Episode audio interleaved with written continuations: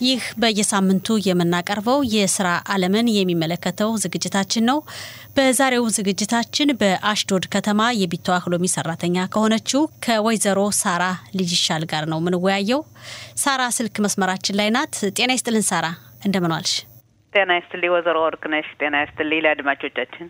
ሳራ ባለፈው ሳምንት ስራ ላይ ስለሚፈጠር አደጋ ስራ ላይ አደጋ በሚፈጠር ጊዜ ሰራተኞች ምን ማድረግ እንዳለባቸው በሰፊው ተወያይተናል። ዛሬም ስራ ላይ ስለሚፈጠር አደጋ ወይም ትሆናት አቦዳ ነው የምንወያየው። ባለፈው ሳምንት በአጠቃላይ ተቀጥረው የሚሰሩ ሰዎችን መብትና ስራ ላይ አደጋ ሲፈጠር ምን ማድረግ እንዳለባቸው አይተናል። ዛሬ ደግሞ በግል ስራ የተሰማሩ ሰዎች አደጋ በሚደርስባቸው ጊዜ ስራ ላይ እያሉ አደጋ ከደረሰባቸው ለቢቷ ህሎሚ የሚያሳውቁት በምን መንገድ ነው? ሂደቱ ምን ይመስላል? አጠቃላይ የዛሬ ሳምንት ካየነው ጋር ተመሳሳይ ነው ወይስ የተለየ ነገር አለ? ሂደቱ ምን ይመስላል? እነሱ ምን መጨመር ሌላ ቀጥሮ ከሚሰራ ለየት ያሉ ፎርሞች አላቸው። ለምን ማለት ፎርሙ ያው የሚሞሉት ፎርም ያው ሁለት ሺህ አንድ ነው። ግን አለቃ ስለሌላቸው የስራ አዛዥ ስለሌላቸው እነሱ የሚያስታውቁትም ስለሌላቸው ራሳቸውን በራሳቸው በግላቸው የሚያስተዳድሩ ስለሆኑ የእነሱ የደረሰባቸው ችግር የት እንደሆነ እንትን ይታያል።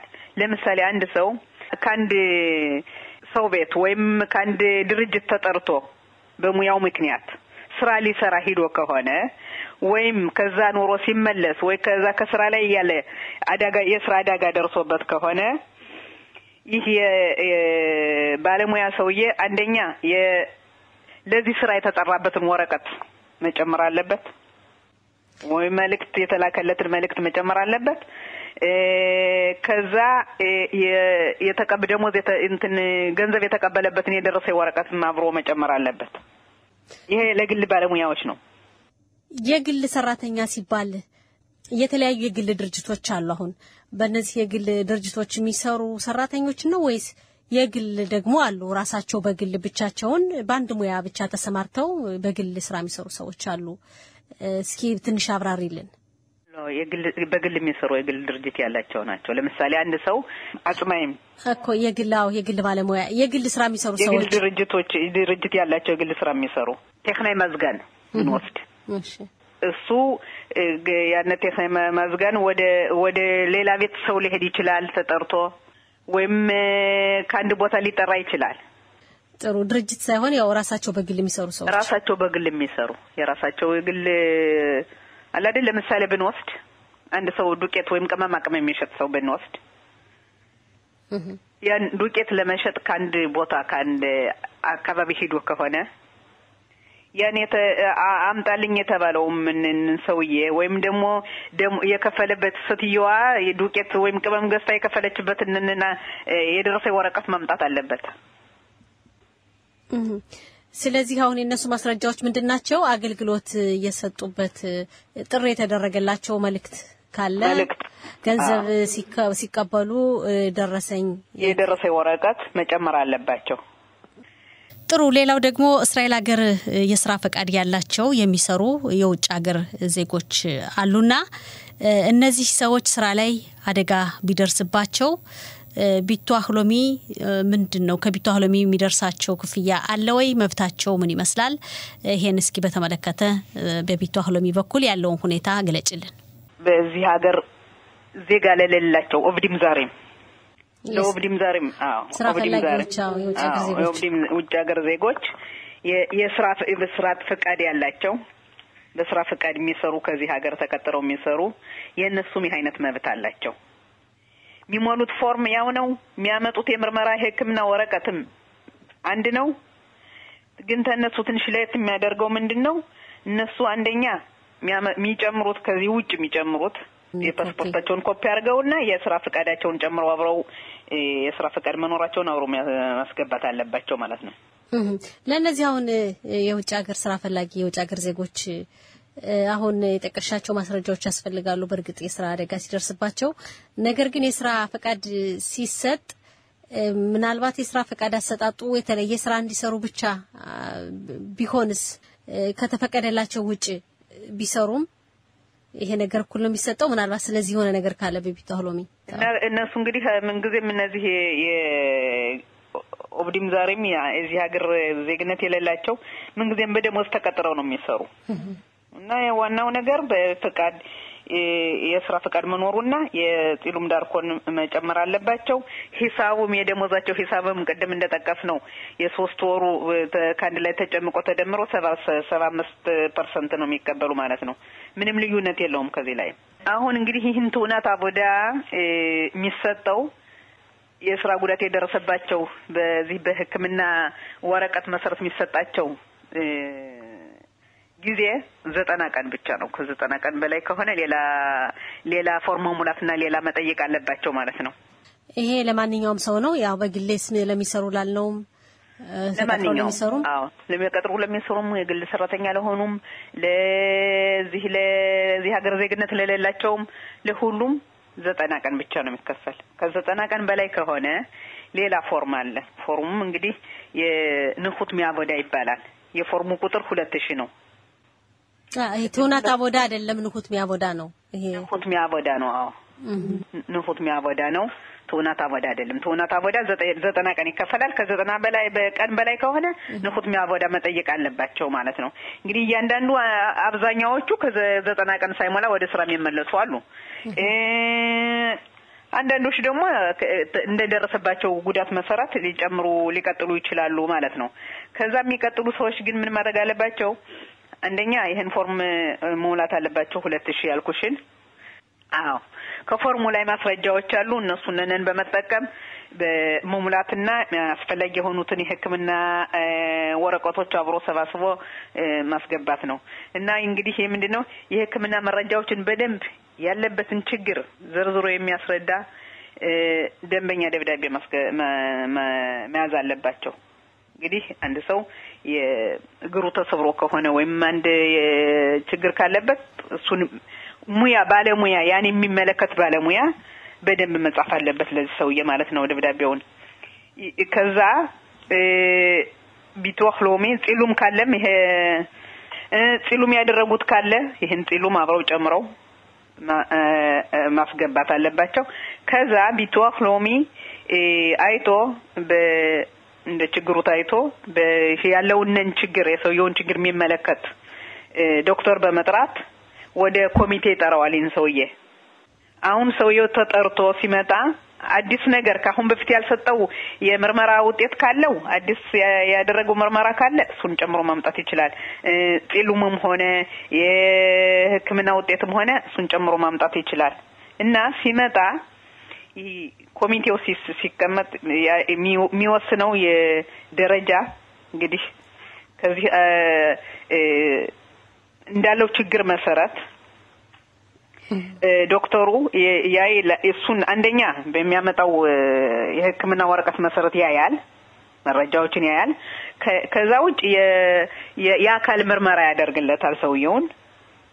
ከዛ በሚያየውና በሚቀበለው የሕክምና ውጤት መሰረት ደረጃውን ሊወስንለት ይችላል። ማለት ስንት ፐርሰንት እንደሚገባው ያለበት ችግር ስንት ስንት ፐርሰንት ጉዳት እንዳለበት ይወስናል። እና ዋናው ነገር ከዚህ ላይ ማድረግ ያለበት ይህ ሰውዬ ምርመራ ወይም ሴትዮ ምርመራ የምትመጣ ሴትዮ አንደኛ የምርመራ ውጤቶችን በደንብ ይዞ መምጣት አለ። ሁለተኛ በደንብ በራሳቸው በቃላቸው በደንብ ማስረዳት አለባቸው ያላቸውን ችግር። ተጽፏል የሚባል ነገር የለም። ከተጻፈው በላይ መናገር አለባቸው ለዚህ ለኮሚቴው እና ኮሚቴው ያን ሰምቶ አይቶ ሁሉንም አገናዝቦ የሚገባውን ያህል ይወስናል ማለት ነው። እንግዲህ የተወሰነለት ያ ሰው የተወሰነለት ደረጃ ከዘጠኝ ፐርሰንት በታች ከሆነ ምንም ክፍያ አይገባውም። ከዘጠኝ እስከ ሀያ ፐርሰንት ከተወሰነለት ግን የአንድ ጊዜ ክፍያ ይሰጠዋል። አንድ ጊዜ ክፍያ ማለት ምንድን ነው?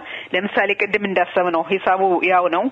አንድ ሰው ለቀን ሁለት መቶ ሀምሳ ሸቀል ካለው ከሁለት መቶ ሀምሳ ሸቀል ከዘጠኝ እስከ አስር ብለናል። አስር ፐርሰንት ካለው አስር ፐርሰንት ከዛ ያንንን ባለው የፐርሰንት አባዝቶ ለአርባ ሶስት ወር ይከፈሉ። በአንድ ጊዜ የአርባ ሶስት ወር ክፍያ በአንድ ጊዜ ይከፍሉታል። የአርባ ሶስት ወር ክፍያ የአርባ ሶስት ወር ክፍያ በአንድ ጊዜ ይከፈላል። ወደፊት ማለት ነው። ወደፊት አርባ ሶስት ወር ወደፊት አርባ ሶስት አዎ ከዛ ከሀያ በላይ የተወሰነለት ግን የወር ተቆራጭ አለው። በተወሰነለት ፐርሰንት መሰረት አሁን እንዳደረግነው ሂሳብ ሀያ ፐርሰንት ከሚገባው ሀያ ፐርሰንት ይቀበላል ማለት ነው። አንዳንድ ጊዜ ጊዜያዊ ሊሆን ይችላል፣ ቋሚም ሊሆን ይችላል። እንግዲህ እንዳለው እንደ ሰውየው ችግር ነው፣ እንደ ጉዳቱ ነው። እንደ ጉዳቱ ነው። የወር ተቆራጭ ስትይ ምን ማለት ነው? በየወሩ ነው የሚከፈላቸው? እንደ መጀመሪያው አርባ ሶስት ወር ወደፊት ተቆጥሮ አይሰጠውም ወይስ ተጨማሪ ነው የወሩ ድጎማ የወር ክፍያው? አርባ ሶስት ወር ወደፊት የሚቀበ- የሚቀበሉ ከሀያ በታች የተቀበሉ ከሀያ በታች ደረጃው የተወሰነላቸው ደረጃ አሁዝ ነው አይደለ? በታች ከሆነ אחוז ፐርሰንት ከሀያ በታች ከሀያ ፐርሰንት በታች ከሆነ አንድ ጊዜ የአርባ ሶስት ወር በአንድ ላይ ተከፍሎ በአንድ ጊዜ ይከፈላቸዋል። ከሀያ በላይ ከሆኑ ግን የወር ክፍያ ነው የሚከፈላቸው። በየወሩ ነው የሚከፈላቸው። በየወሩ ይከፈላቸዋል። ሀያው ፐርሰንት እንግዲህ ሰባት መቶ תלוי ስንት እንደ ስንት እንደ እንደተወሰነላቸው ነው እንደተወሰነላቸው ፐርሰንት ከሀያ በላይ ከሆነ በየወሩ ነው የሚከፈላቸው። በየወሩ ይከፈላል። ያንን ሀያም ደግሞ ጊዜያዊ ሊያደርጉትም ይችላሉ። አየሽ ይሄ ለአምስት ወር ወይም ደግሞ ለአመት ሀያ ፐርሰንት ይገባዋል ብሎ ሊወስን ይችላል። ለግማሽ አመት ሊል ይችላል። ለሁልጊዜም ሊሆን ይችላል። ቋሚም ሊሆን ይችላል። እና እንዳለው ችግር በደንብ እንግዲህ ያለው ችግር የስንት አመት ችግር ሊያመጣበት ይችላል። ለወደፊቱ ስንት מוגבלות ስንት አይነት ችግር ሊያደርስበት ይችላል ሰውየው ይሄ በሽታ ተብሎ በዛ ምክንያት ለወደፊት ችግር የሚያደርስበት ከሆነ ቋሚ ሊሆን ይችላል። ጊዜያዊ ከሆነ ደግሞ ጊዜያዊ ሊሰጡት ይችላሉ። እና ከዚህ እንግዲህ ከሀያም ፐርሰንት በላይ ስልሽ እንግዲህ ሀምሳ ፐርሰንት ሊሆን ይችላል፣ ሰባ ፐርሰንት ሊሆን ይችላል፣ መቶ ፐርሰንትም ሊሆን ይችላል። እንግዲህ እንደ ሰውየው ጉዳት ነው የሚታይ።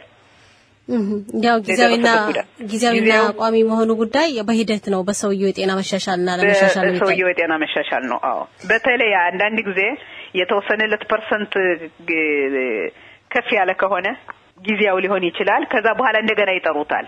ጊዜያዊ ሰጥተው ጊዜው ሲያልቅ እንደገና ይጠራና እንደገና ሌላ እንደገና ምርመራ ያደርጉለታል። እንደገና አዲስ ውጤት፣ አዲስ ምርመራ ይዞ መምጣት አለበት። እንደገና በየጊዜው ሊጠሩትና በየጊዜው ሊሰጡት ይችላሉ። እንደገና ጊዜያዊ አንድ ጊዜ፣ ሁለት ጊዜ፣ ሶስት ጊዜ ጊዜያዊ ሊሰጡት ይችላሉ። ወይም ቋሚ ሊሆን ይችላል። እንግዲህ እንደደረሰበት የችግር መጠን መጠን ነው የሚወሰን ማለት ነው።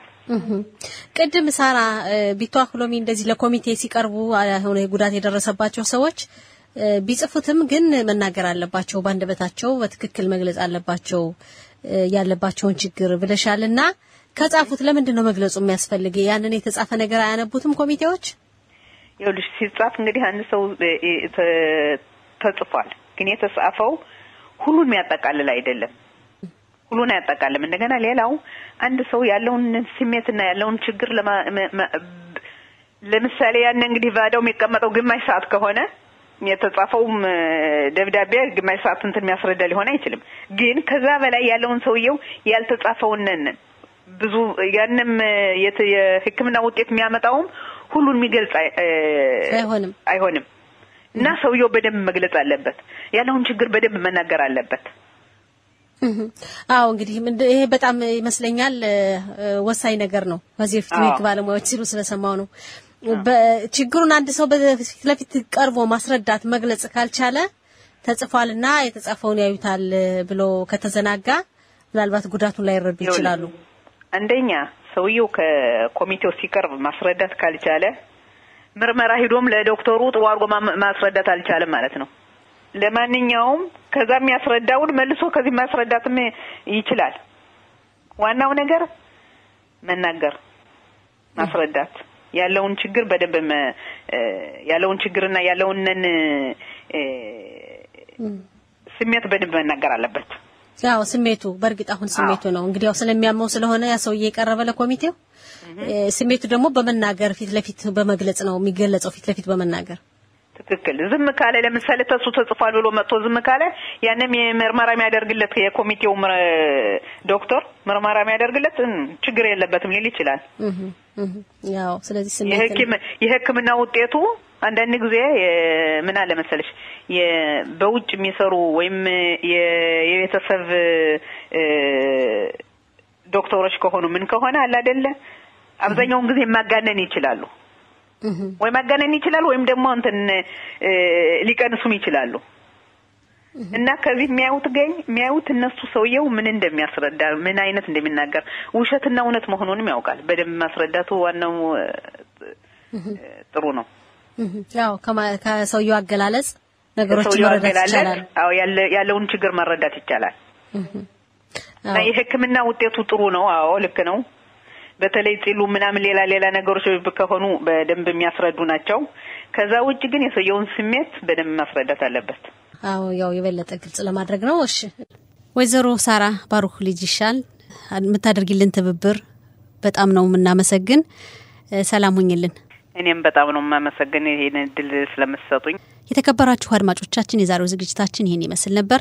ስለ ተከታተላችሁን እናመሰግናለን። በሚቀጥለው ሳምንት ሌላ ዝግጅት ይዘን እንቀርባለን። እስከ ሳምንት ቸርን ሰንብት።